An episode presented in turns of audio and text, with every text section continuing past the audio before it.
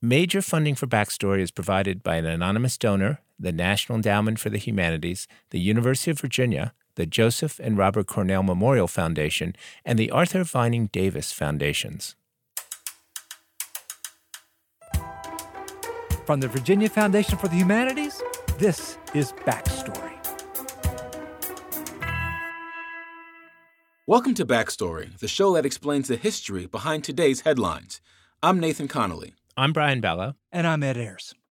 I know we're in the dog days of summer right now, but imagine that it's the dead of winter. And because this is backstory, let's go back to wintertime in 18th century New England. Uh oh. It was unexpectedly and frighteningly cold, even to the indigenous inhabitants. This is historian Joyce Chaplin winter as it approaches is just a kind of horrible thing that haunts you, that you're not sure you can survive, and that kind of beats at you year after year after year. Chaplin says that in early America, winters were especially brutal. Boston Harbor freezes over in the 1740s, and uh, for one winter, it's said that people can actually walk uh, from some of the outlying islands to Boston over parts of the ice that are thick enough. This is just unthinkable now, of course. Colonists were experiencing the effects of what we now call the Little Ice Age.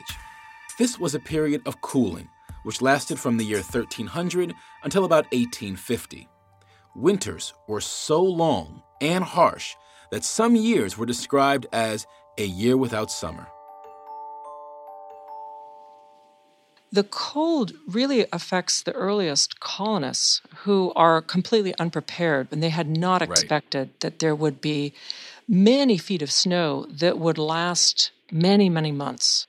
That's because their understanding of climate was based on the idea of latitude. It was the way the ancient Greek geographers had described the different zones of the world and why those around the equator seemed hotter than those toward the poles. Most right. of the parts of the New World that the English would settle in, including New England, should be far enough south if you compare them across the Atlantic Ocean uh, to have the same crops as Spain or Italy. And they clearly don't have the climates to do that. They don't now, um, let alone during the past. So there is already description of the New World as posing a problem for understanding how the old definitions of climate as latitude should actually work. In other words, those old definitions had to be revised.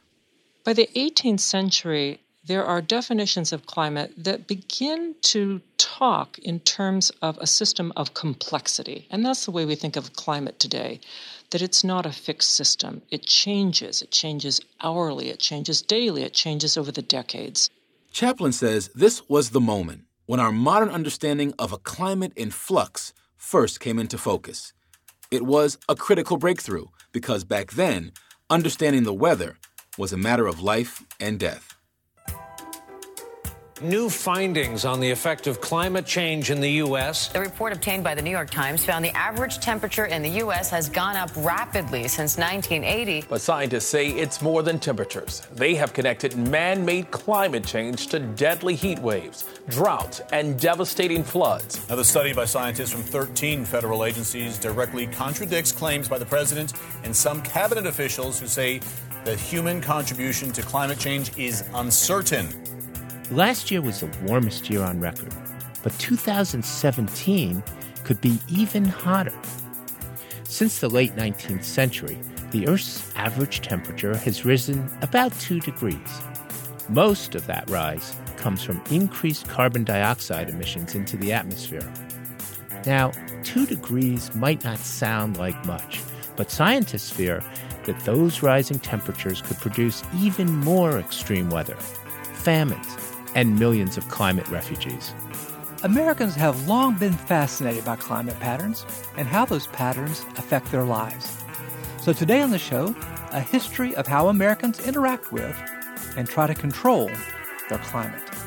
We'll hear about an early 20th century scheme to make it rain in Southern California, a scheme that worked a little too well, and a secret Pentagon plan to weaponize the weather.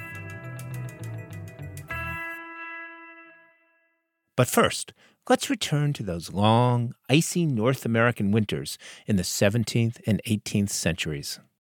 At the dawn of the Republic, concerns about the climate were also concerns about national security.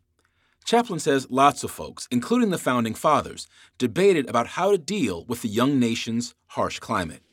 Being scientifically literate was culturally important during this period of time, and mm-hmm. you weren't really a, a well educated person unless you knew some science. Is there a kind of earlier version of a climate debate happening among the founders in this period? That's what's really interesting about this period is that not only were there now theories of climate being complex, but there are also complexities within the argument about it. Uh, so there was not mm. one theory, there was not one opinion. There was a big, interesting argument about it all. So, Ed, Brian, take a guess at some of the ways that people thought they could fix the climate. I'm guessing prayer. Recycling? Ah, uh, nice try both. But the most popular theory, which originated in Europe, suggested that cutting down trees would produce warmer, more comfortable temperatures. They were convinced that forests, too many trees, actually shaded the earth from the sun. Wait, so they actually thought trees were bad? Well, kinda. Land that had been overgrown with weeds and wild vegetation if it were cleared and planted with crops and all that land turned up with hoes or plows, that also would have a warming effect on the climate. And so we also see coming into focus a sense of anthropogenic climate change. What humans do affects the climate.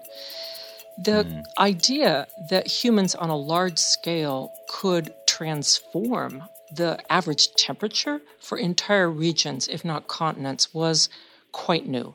And yet, this is what settlers in North America start talking about doing. This idea was actively promoted by science nerd turned U.S. President Thomas Jefferson. So, Jefferson was uh, an advocate or a proponent for clearing land, bringing it under cultivation through European style agriculture. And in some ways, this is a criticism of the indigenous inhabitants whom he thought had not brought enough of the land under cultivation and that therefore the country was cooler than it actually needed to be. So, given these ideas about the link between deforestation and climate change being bandied about, did people actually deforest on a mass scale to bring about these ends? The deforestation took place on a mass scale, whether people were really doing it to make the weather warmer or not. Uh, it just mm-hmm. happened because a lot of settlers were moving across land and taking down forests in order to create farmland. It's true that into the 19th century, there was this other belief that land that was cleared would bring rain. So when people moved out into the Great Plains area, where there had been historic droughts, there was nevertheless mm-hmm. a belief that rain follows the plow that once lands were brought under cultivation, the rain would come. So the plow comes first, then the, then yes. the cloud comes after. Wow, that's something. Yes, exactly. and only after several terrible droughts and people failing uh, was there a kind of concession that maybe not. While Jefferson and others were actively trying to warm things up, America's leading scientists thought cutting down all the trees was a terrible plan. So Benjamin Franklin warned that taking down all the trees or too many trees might make the summers unbearably hot. So be careful. and be careful what you wish for. That if you really, really want a hmm. warm climate, fine, but having a climate that was going to be too hot was not going to be good.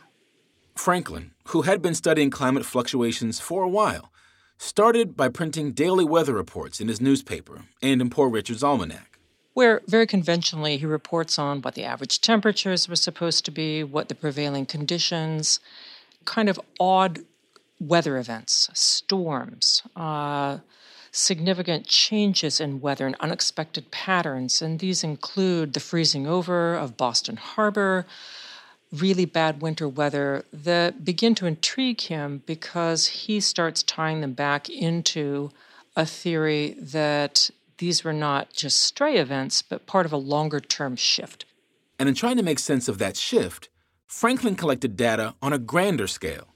Franklin does study heat and weather in a lot of parts of the world. So eventually he makes observations about medieval Europe, different parts of the Americas, even as far away as Russia. So he really is aware of how global climates operated in contrast to each other and how specific weather patterns were particular to different parts of the world. So, in some ways, he has a bigger geography that he comments on than perhaps Jefferson was doing in relation to Virginia and to parts of North America and the United States specifically. Benjamin Franklin's interest in patterns of hot and cold led him to a more sophisticated understanding of the climate itself. And in this way, he contributes to earlier theorization about atmospheric circulation and oceanic circulation, how it is wow. that patterns of hot and cold move over hemispheres, over continents, and over oceans. He describes, for instance, the circulation of hot air out of the Gulf of Mexico, up the continent, and eventually across the Atlantic Ocean. And he connects this to the phenomenon that we now call the Gulf Stream. So, that sense of circulation and of a kind of irregular pattern of heat and cold moving north and south as well as east and west that was one of the biggest challenges to this old idea of climate as latitude. Mm.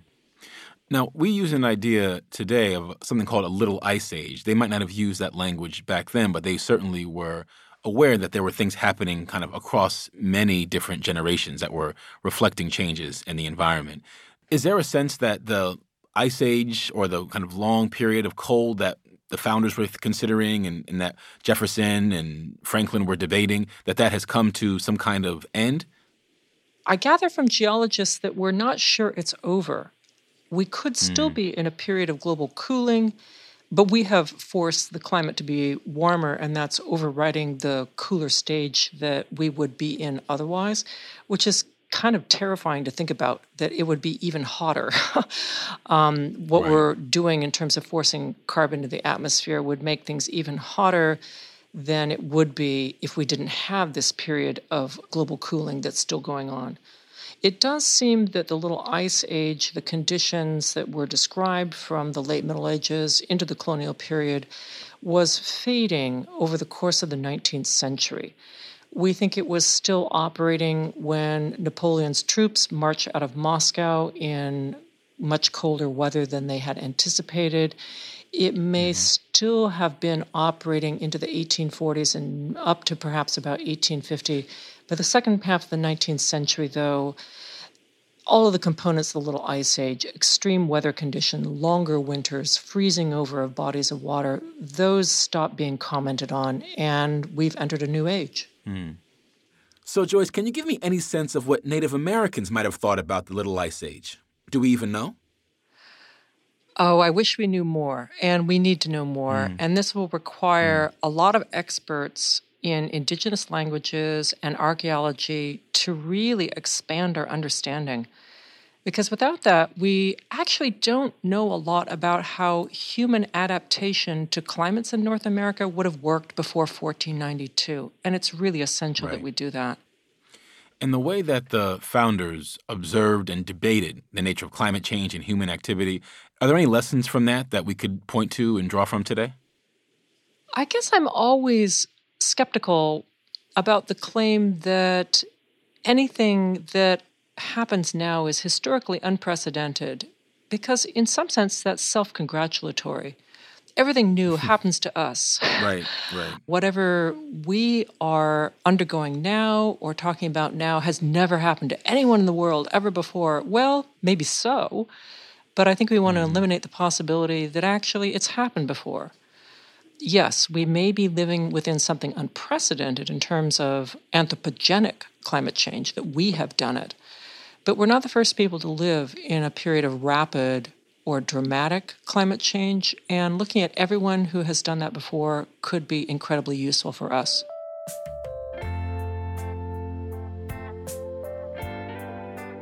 Joyce Chaplin is a professor of history at Harvard University and author of The First Scientific American Benjamin Franklin and the Pursuit of Genius.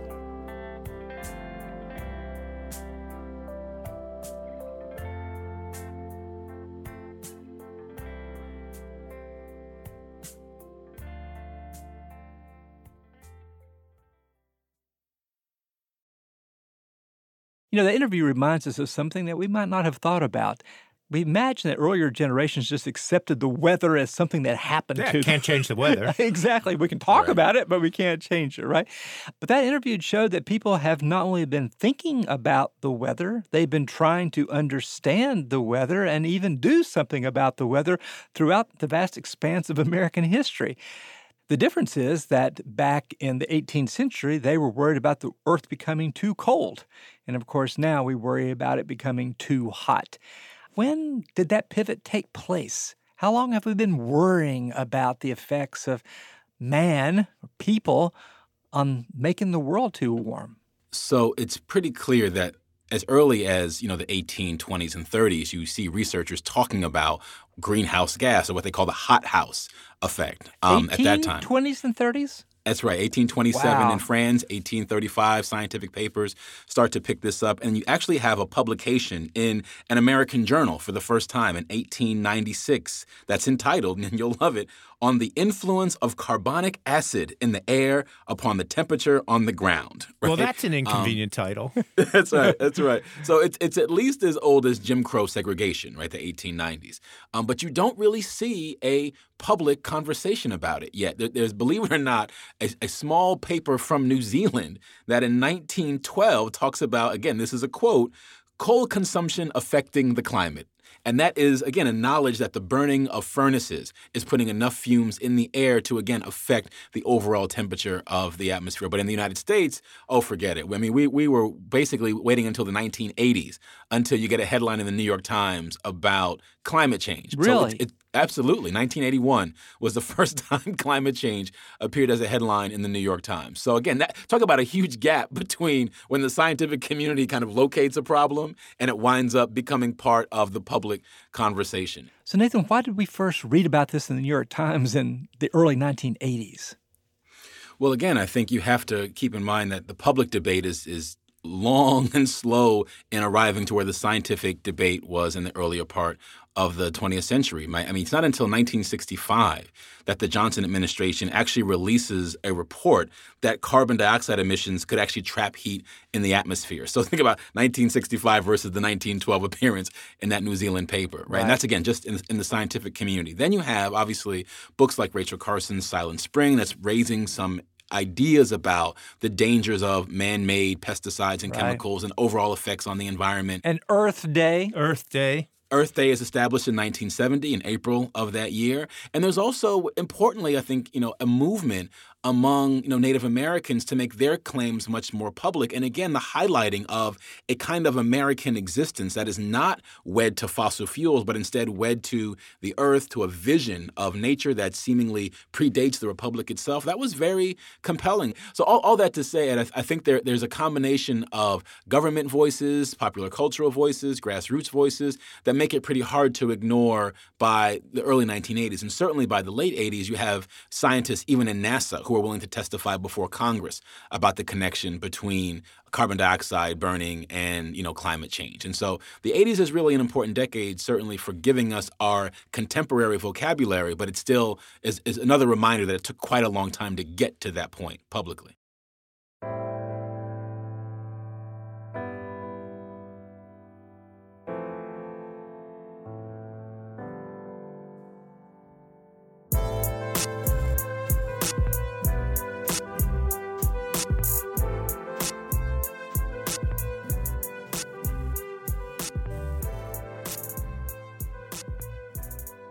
Most Americans might not have been aware of climate change until the 1980s, but that didn't stop them from trying to change the weather. Now, just to be clear, climate and weather aren't the same thing. Climate refers to weather and other atmospheric conditions over an extended period of time and space. That's how Benjamin Franklin would have understood it. Weather, by contrast, refers to the heat, humidity, and other atmospheric conditions right now. And it was this weather that Americans of the late 19th and early 20th centuries tried to change. Radio producer Eric Mennel researched various schemes to make it rain, for example. He discovered one desperate city that tried to boost its rainfall with unexpected and unwanted results. Here's Eric. In 1915, the city of San Diego could be summed up in two different numbers. The first, its exploding population. In the previous 35 years, the city's population had gone from 2,600 to more than 40,000. The second number that could describe San Diego? Average yearly rainfall. That number was stagnant. And San Diego needed to find water for its new residents. They sent a telegraph to Los Angeles to a guy named Charlie Hatfield. Because Charlie Hatfield had a very particular skill. Charlie Hatfield knew how to make it rain. It's easy to roll your eyes at the idea of rainmaking, but in reality, Hatfield wasn't the first person to claim that he could control the clouds. During the Civil War, many soldiers and scientists noticed something strange. Every time there was a battle, a big one with lots of explosions, it seemed to rain very shortly after. If lightning and thunder, and thunder and rain have been brought on by the agency of man, when bloodshed and slaughter only were intended, this surely can be done without these latter. This is Edward Powers, writing in his 1871 book, War and the Weather. In the book, he lists 153 Civil War battles that were followed by rain. He then comes to what seems like a logical conclusion.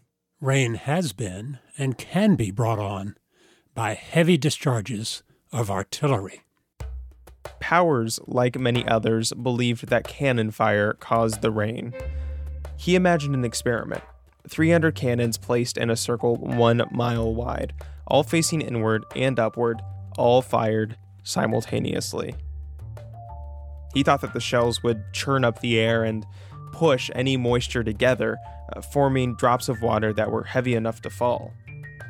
In hindsight, it feels a little like America's third grade science fair project.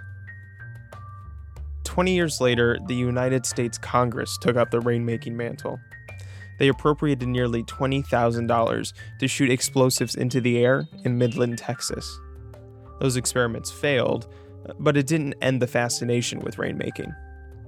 C.W. Post, as in Post cereals, uh, you know, fruity pebbles, he spent $50,000 on rainmaking experiments between 1911 and 1914. He was apparently pleased with the outcome of his experiments and convinced there was a future in rainmaking.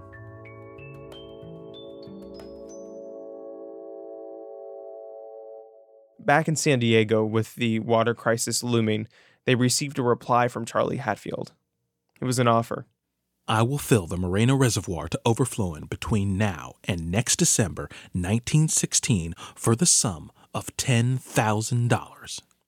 Moreno was a 15 billion gallon reservoir in the mountains above San Diego. Since it was built, it had never been much more than one third of the way full.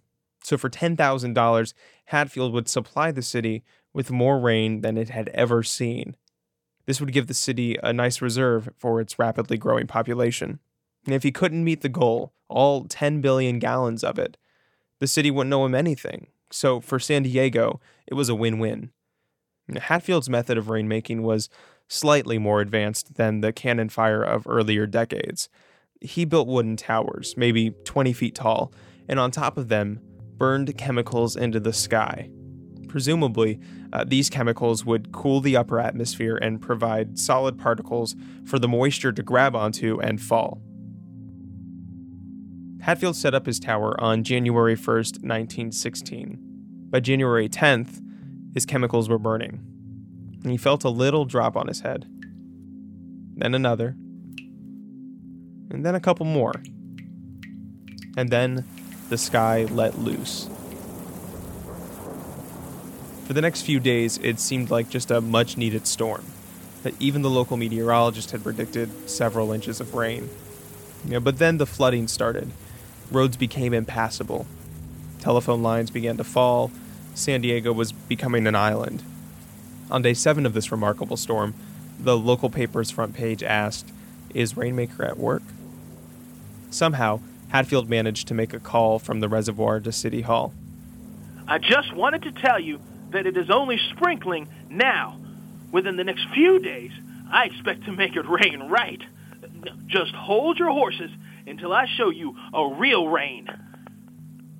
Supposedly, one resident pleaded, Let's pay Hatfield $100,000 to quit.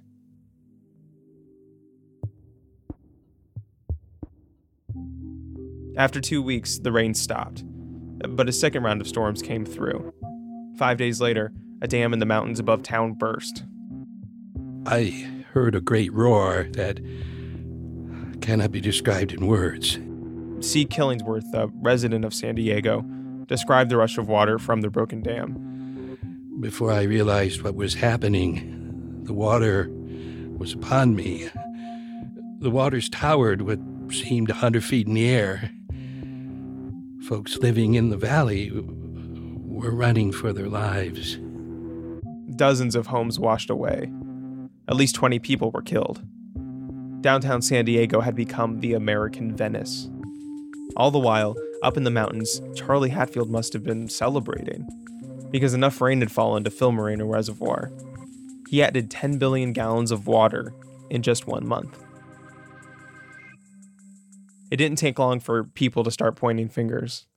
If Hatfield was responsible for the rain, wasn't he also responsible for the damage, for the deaths? And he never got his money. He had written his own contract, and the city of San Diego found plenty of loopholes to exploit. Hatfield's flood didn't end the quest for control of the weather, far from it. In 1946, General Electric experimented with weather modification. They found a way to concentrate moisture at high altitudes. They could make it snow. But they canceled the program. General Electric got scared. Because when you control the weather, there's no such thing as an act of God. When something goes wrong, you're the one to blame. Eric Mennel is a former producer for Backstory. He recorded that piece a few years ago for an episode on the history of extreme weather.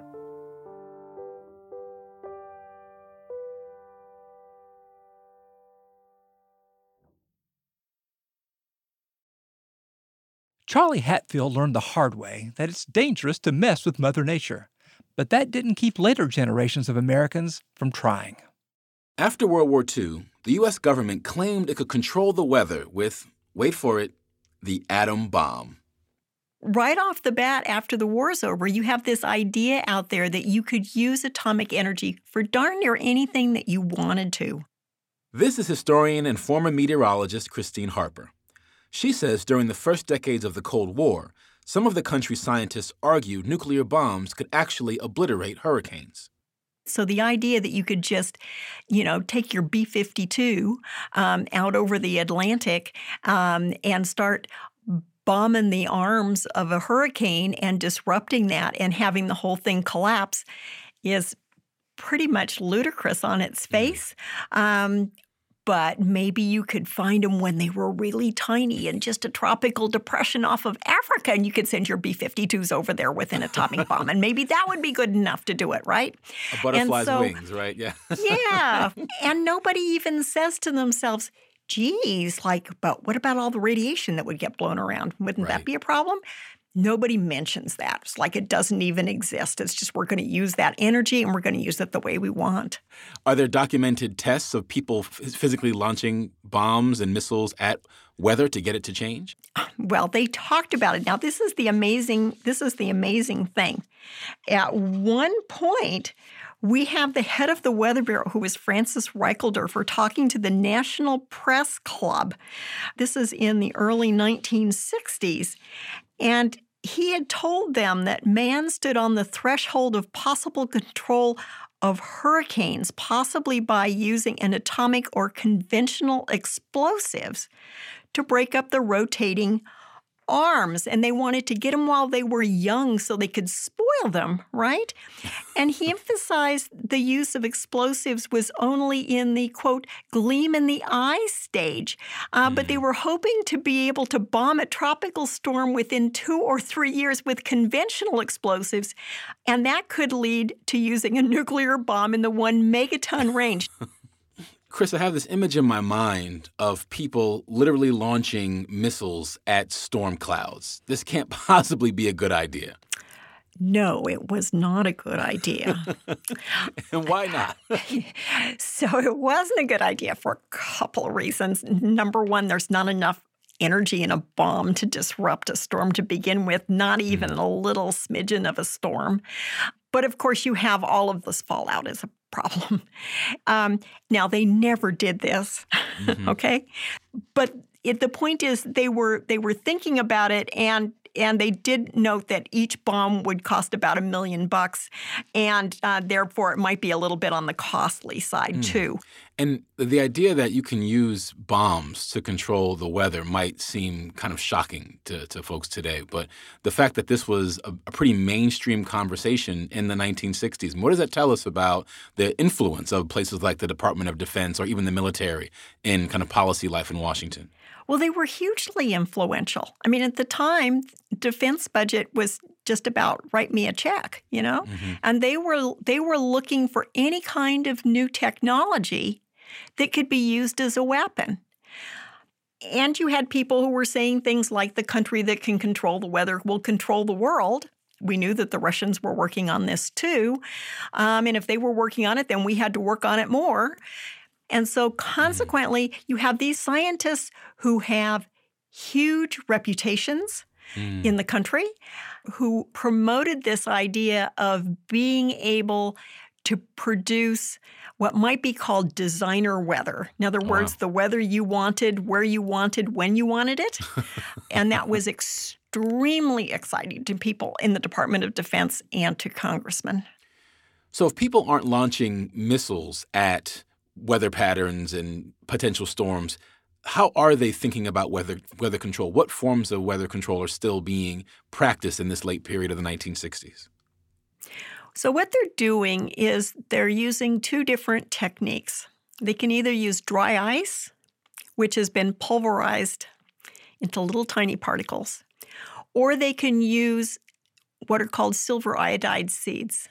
And so essentially, silver iodide is mixed with other substances and then placed in what look like flares that you would put behind your car after an accident.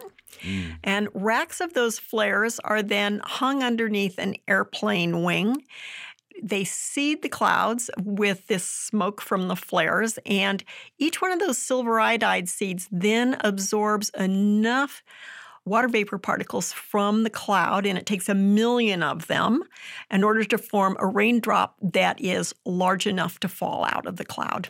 Okay, so that's it. That's essentially how it's done. So, so the idea of basically weather made to order was pretty much a mainstream idea in the scientific community, at least. Well, it wasn't amongst meteorologists, quite frankly, mm. um, but it was among physics and chemistry type folks.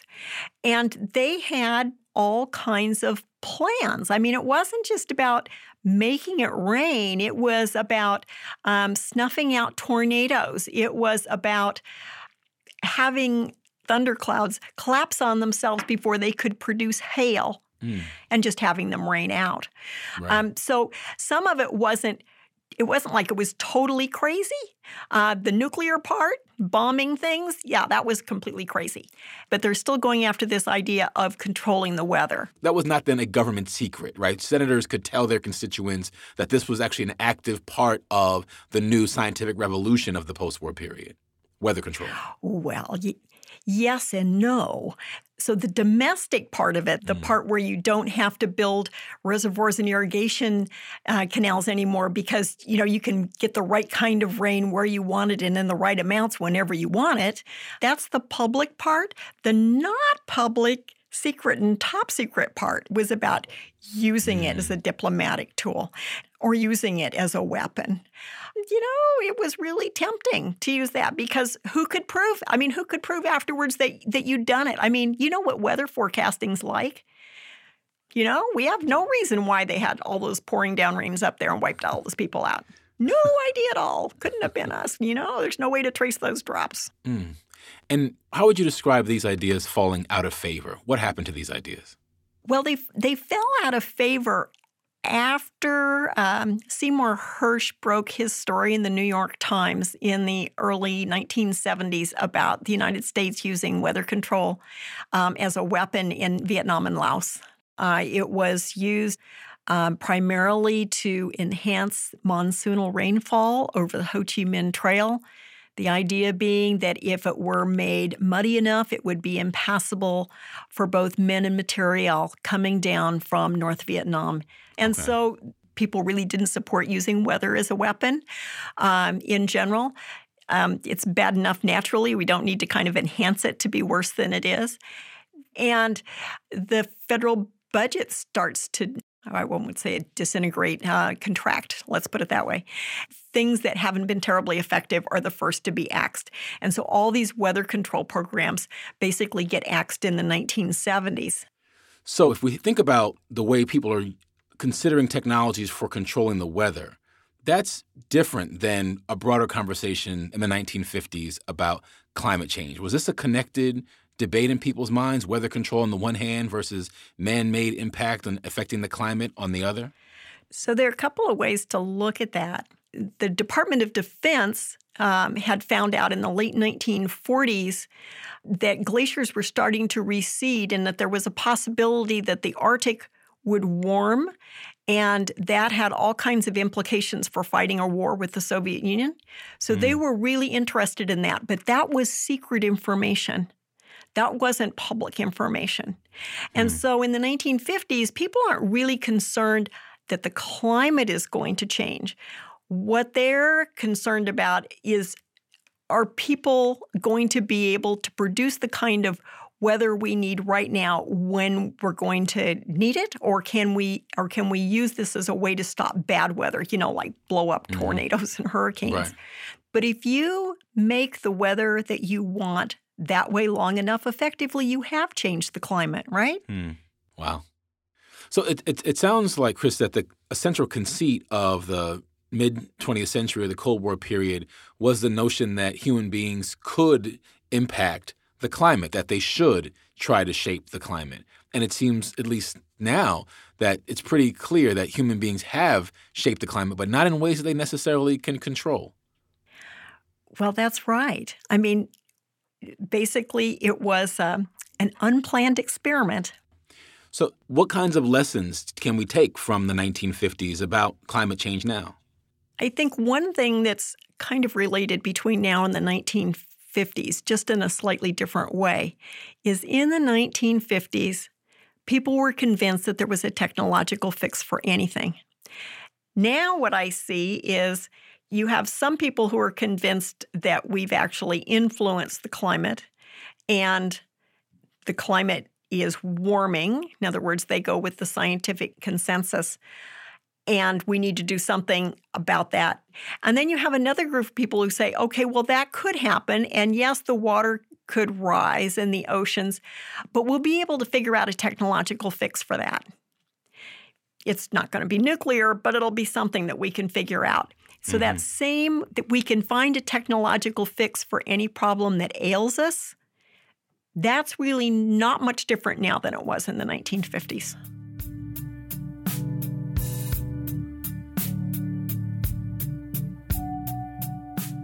Kristine Harper is a historian at Florida State University and author of Make It Rain State Control of the Atmosphere in 20th Century America.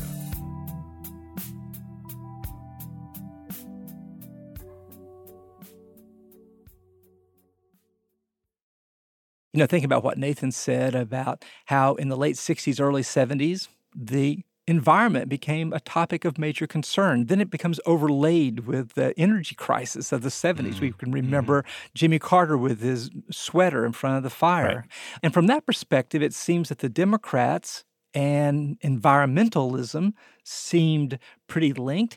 And yet, thinking about this show, came across this quote from 1988 and George H.W. Bush, who says that the warming of the climate is not a partisan issue. It's not liberal or conservative, is what he says. Some say these problems are too big, that it's impossible for an individual or even a nation as great as ours to solve the problem of global warming or the loss of forests or the deterioration of our oceans. My response is simple it can be done, and we must do it. So, can you guys help me understand how it is that we go from the late 80s and it not being seen as partisan to today when it seems hyper partisan? Well, I think one way we got there, Ed, is that as that scientific consensus formed that we needed to do something about climate change, things like the Kyoto International Agreement, the first international agreement to begin to reduce mm. the amount of carbon dioxide put out into the air, it's precisely because of that consensus that those industries uh, who earn their living by extracting oil, by extracting gas, uh, they were at the forefront of funding research that would cast doubt on that very scientific consensus that we needed to do something. Otherwise, the climate was going to continue to warm. Right. I mean, I think that that certainly rings true. Um, and if you look at one of the most consistent talking points on the environment, what do you hear about? The ways in which environmental regulations kill jobs. Right. And that's absolutely a way of dog whistling to working class people, largely white working class people, to get them to not sign on to really basic environmental protections. If the idea is that by somehow advocating for green technology, you're going to decimate areas in West Virginia or decimate, you know, the Rust Belt, then people are not going to sign on to that. And lo and behold, states will then turn in ways that make it very easy for people on the right to basically win elections, right? I mean, Al Gore famously lost West Virginia in 2000 precisely because it was framed by the Bush campaign. The other Bush, Nathan. exactly, George, George W. Bush, that his approach to the environment was going to kill that state's economy. Right. Can we imagine this becoming reconfigured in some way that it's not so locked into this partisan divide? Well, sadly, if the scientific consensus is correct about climate change, we are going to have more and more catastrophic events like Hurricane Katrina or Hurricane Sandy. So there will be a plenty of opportunities uh, to see if Americans can come together. You know, guys, it's, it's a funny thing about the weather. In addition to it always changing, it actually obliterates American exceptionalism, right? I mean, there's, there's, there's a way in which we will be suffering under the same kinds of global conditions that everyone else will be. And you would think that somewhere in a corner of American politics and culture, someone would try to hold on to that notion of American exceptionalism to solve the climate crisis, right? To say, you know what? We can we be may, different. We can be different. We rose to the top as the world's number one polluter. We can find a way to rise to the top as the chief architect of the solution.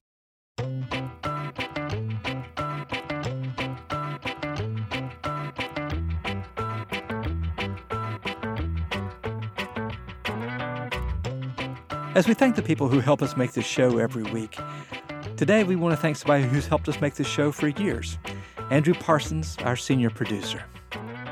So, Andrew, I want to thank you for making my first year in broadcasting both high quality and low stress. It was an honor working with you, and I'm sure you're going to rock it in whatever you decide to do next.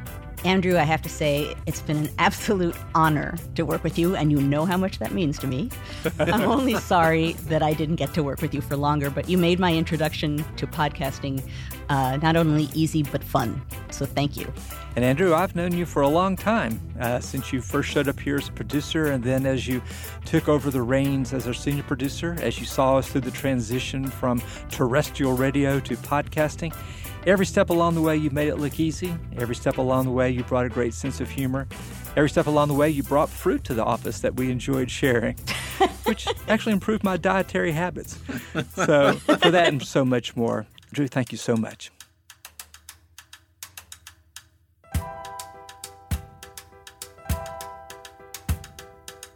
That's going to do it for today, but you can keep the conversation going online.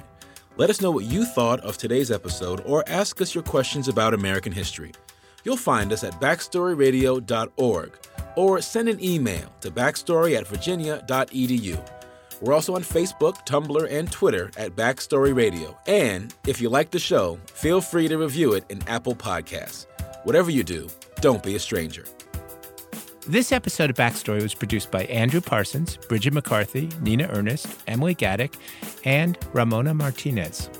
Jamal Milner is our technical director, Diana Williams is our digital editor, and Joey Thompson is our researcher.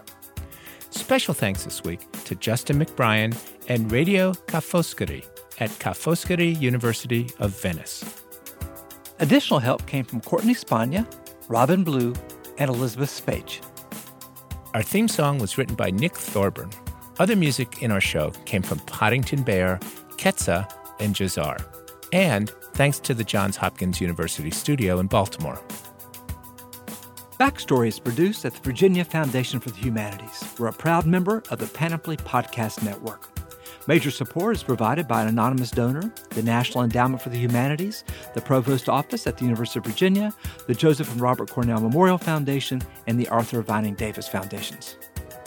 Brian Balogh is Professor of History at the University of Virginia and the Dorothy Compton Professor at the Miller Center of Public Affairs. Ed Ayers is Professor of the Humanities and President Emeritus at the University of Richmond. Joanne Freeman is Professor of History and American Studies at Yale University. Nathan Connolly is the Herbert Baxter Adams Associate Professor of History at the Johns Hopkins University. Backstory was created by Andrew Wyndham for the Virginia Foundation for the Humanities.